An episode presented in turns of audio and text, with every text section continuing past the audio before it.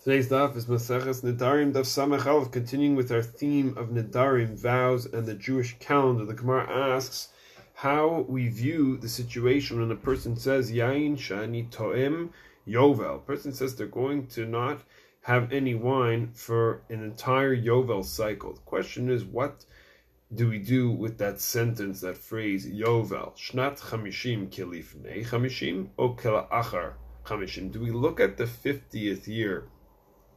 As being included in that vow, or do we say that it's not included in the vow? It's really part of the next cycle that will follow after that Yovel. The answer lies in a machlokas from a brisa.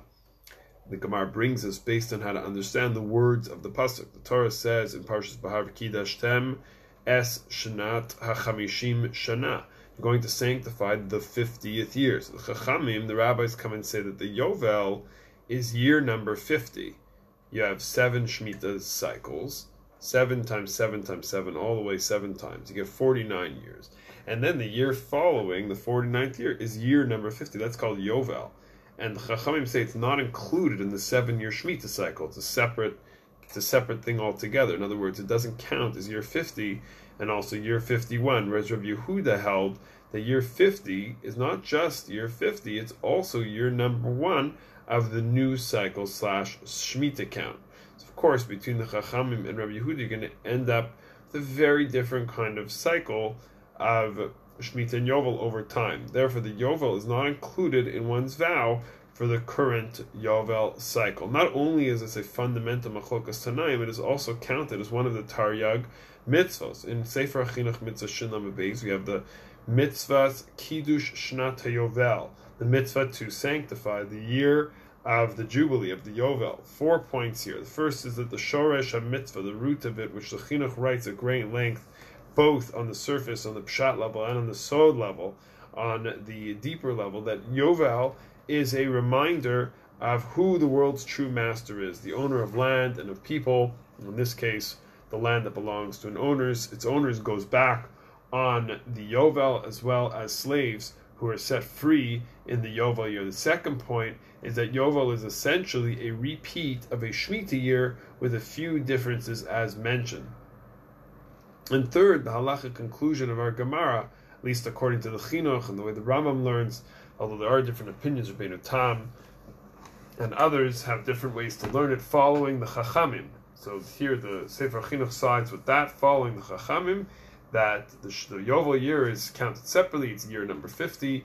In the words of the Chinuch, Shnat Yovel, Eino Olem Minyan Shnei Shavua, doesn't count within the counting of the Monim Teisha V'Arba'im Shana, Shein Sheva Shanim Sheva Pamim. You count 49 years, 7 times 7. Achar Kashnat Shmita, Shi B'Shvi Achron, Osin Yovel After that seventh cycle of seven years, you count the 50th year called Yovel Shnat Achat.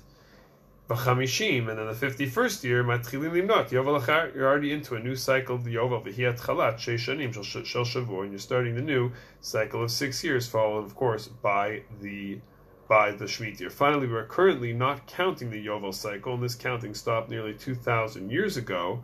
Also, according to the Gaonim, according to the Gaonim, which means that we just count Shemitah cycles without any break after seven cycles, while the Rambam in Hilchot Shemitah V'Yovel, Perak Yod Alachat said that we should still count the Yovels despite agreeing with the Gaonim when it comes to Halacha Lamasa. Let's finish with a very deep approach to the concept of Yovel as this 50-day period made up by back-to-back Shemitah cycles. This is from the Abarbanel in Parshas Bahar, where he quotes David HaMelech in Tehillim, Perak Tzadik pasuk Yud Misha Shnotenu Behem Shivim Shana. The days of a person's life in this world are seventy. The first ten years we are not yet ready to work, and the final ten years are the years of retirement for a shifting focus to solely spiritual pursuits. And those central fifty years in the middle in the are the times for a person to work in this world, except for, of course, the Shemitah and Yovel. That's the whole idea of we have to prepare ourselves Seida Laderach, prepare ourselves spiritually for Olam Haba, we be Zocha to prepare our own Seida Laderach for the future based on the life that we live in the here and now.